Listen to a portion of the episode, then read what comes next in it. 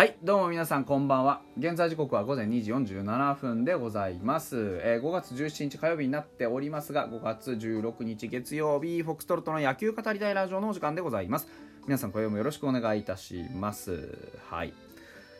えー今日はですね、あのー皆さんも知っての通り野球はありませんでした。でソフトバンクにね3連勝してで1個前のカードからあー比べ、あのー計算して4連勝という状況です今。でまあ4連勝中なんでねなかなかあのー我々としてはいいいい本当にいい状態が続いています。えーその要因は何でしたかっていうとまあ本当にたったたった一つと言っていいかどうかわからないですけどあのピッチャーが良かったですよね。先発ピッチャーがまあランナーを出したり出さなかったりってことはありましたが単純に失点を防ぐことができた。で杉浦もね失点2点ボンって最初に取られたりはしましたけれどもだからといってその後グダグダグダグダと取られたりしなかった。ここが一番大きかったですよね。先発ピッチャーあのーどんなねあのー動きだったかっていうと本当に粘って粘って点を取らせないというのもあればね、えーランナーをそもそも出さないというのもあったりあの豊富なね右の3枚の、あのーカード、えー伊藤上沢それから杉浦というところの、まあ、力を存分に見せることができたと。いうのがこの3連戦の一番、あのー大きなね、えーやはり勝利の要因だったなというふうに思います。で次のカード明日ですけれども、えー、と山岡対加藤ということになりました。で山岡には前回もまあねピシャーッとシャットアウトされてしまっています、えー何がいいかスライダー、えーストレートですね。で非常にコントロールもよく投げ込んできます。もともとやはりこうね山本よりも先に山岡が出てきてで山岡がこう一つ屋台骨になっていたことがあるチームです、えーオリックスは非常に投手力が高いというふうに僕は見込んでます、うん。えーだからやはり打線が鍵攻略のためには、うん、と思いますね。えーまあ野手陣がねオリックスの場合はあまりこうここまで調子よく来れてないんですけどファイターズのピッチャーどうもなんかあの野手陣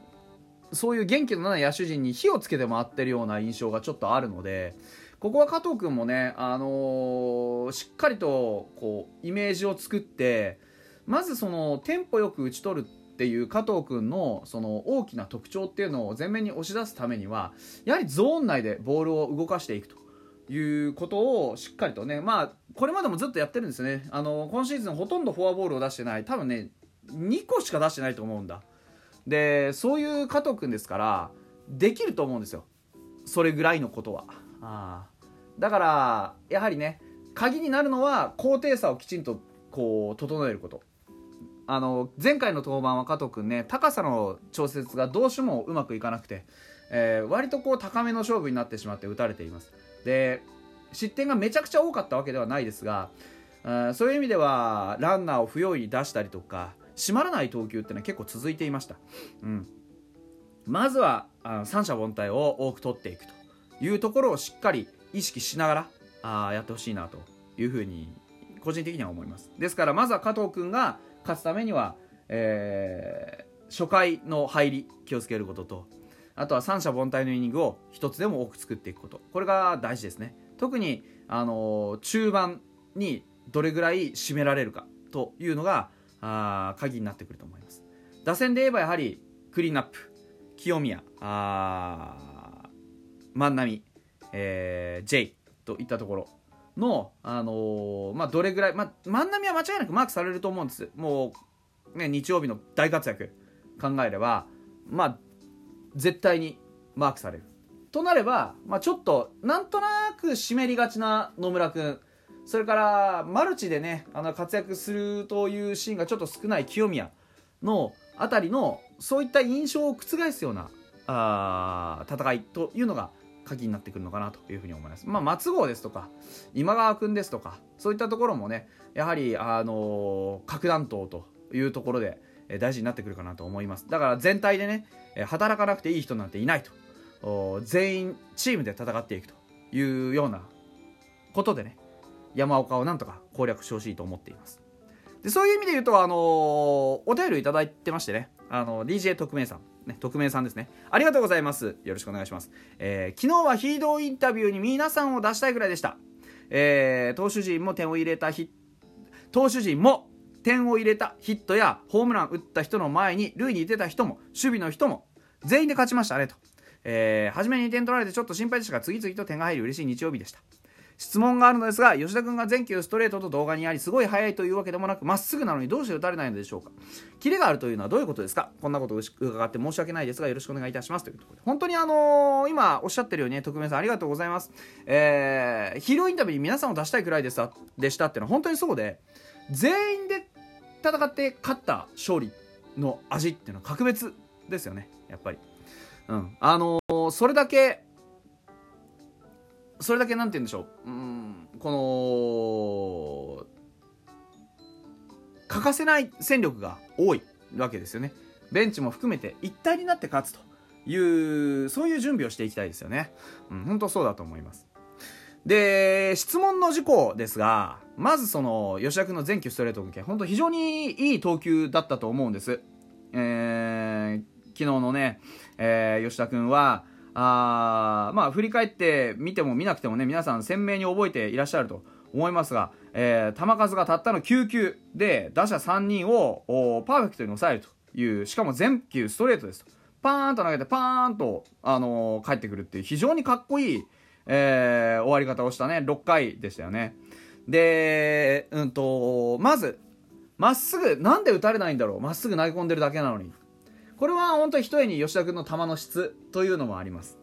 で藤川球児さんがそうだったようにストレートっていうのは実は大きな武器です。あの速ければ打たれないというわけでもないんですよ。で遅くても抑えることもできます。ストレートは全ての球種の源ですから実は一番プロ野球で多く投げられてる球種です。当たり前ですけどね。で僕の持論としてはストレートは一番打ちづらい球種。なんで人によって球筋が全く違う。出てくる腕の角度もそう、えー、いわゆるね今あの徳光さんがおっしゃってるのはキレもそうなんですキレってのの正体は一体何ですか？っていうと、えー、初速と収束の差と言われています。手から離れた瞬間の速度とキャッチャーのミットにバンって収まる瞬間の速度。ここにえー、どれだけ差があるかっていうのがキレの良し悪し。うんと、今の初速と収束に差が少ないという、えー、ピッチャーは、うんと、キレのあるピッチャーと言われます。えー、なんでっていうと、つまり、えー、球がエネルギーをロスしない。手から離れた、放たれた瞬間が150キロで、収まる瞬間が145キロ。というストレートと放たれた瞬間が150キロで、えー、収まる瞬間が130キロっていう、えー、ストレートだとロスしているエネルギーが非常に多い。そうなるとどういうことかっていうと球速が下がると球が空中に浮いていられるかどうかっていうのはね球って下に落ちていくじゃないですか。球速が、うんと、キレがいい球っていうのは、うんと球が下に垂れていかないんですよね。ドロンと下に落ちていかない。でも、うんと、球速が球速じゃないそのキレが低いキレがない球だと球は下に垂れていくんですよ。その分だけ長くねピッチャーが放った球が長く空中にいることになります。ってことはバッターからするとほんの少しの差ですけど見ていられる時間が長くなる。そうすると当然打たれる確率も高くなりますよね。その分だけ速ければ有利っていう話です。ただ速いっていうのは全体の球速が150キロっていう意味ではなくって初速と終速の差が少ないよっていう意味の球が速いですね。これがキレの意味だというふうに一般的には捉えられてるはずです。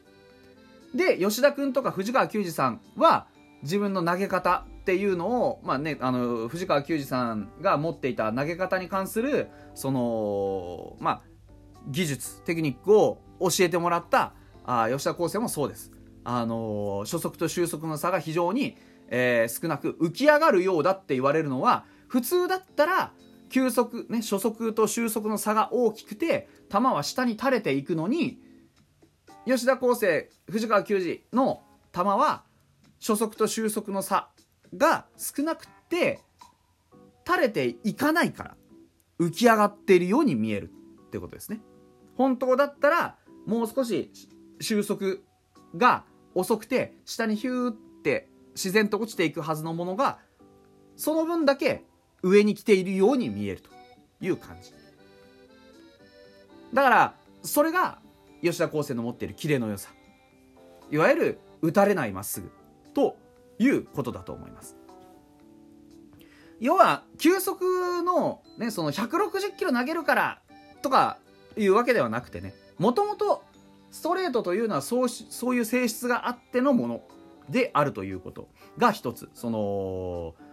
もともと打たれづらい。もともとえ打ち取りやすい球だというのが一つ。というのと今言った初速と終速の差をキレと呼ぶのであればその性質が非常に優れていると。いうのが吉田康生が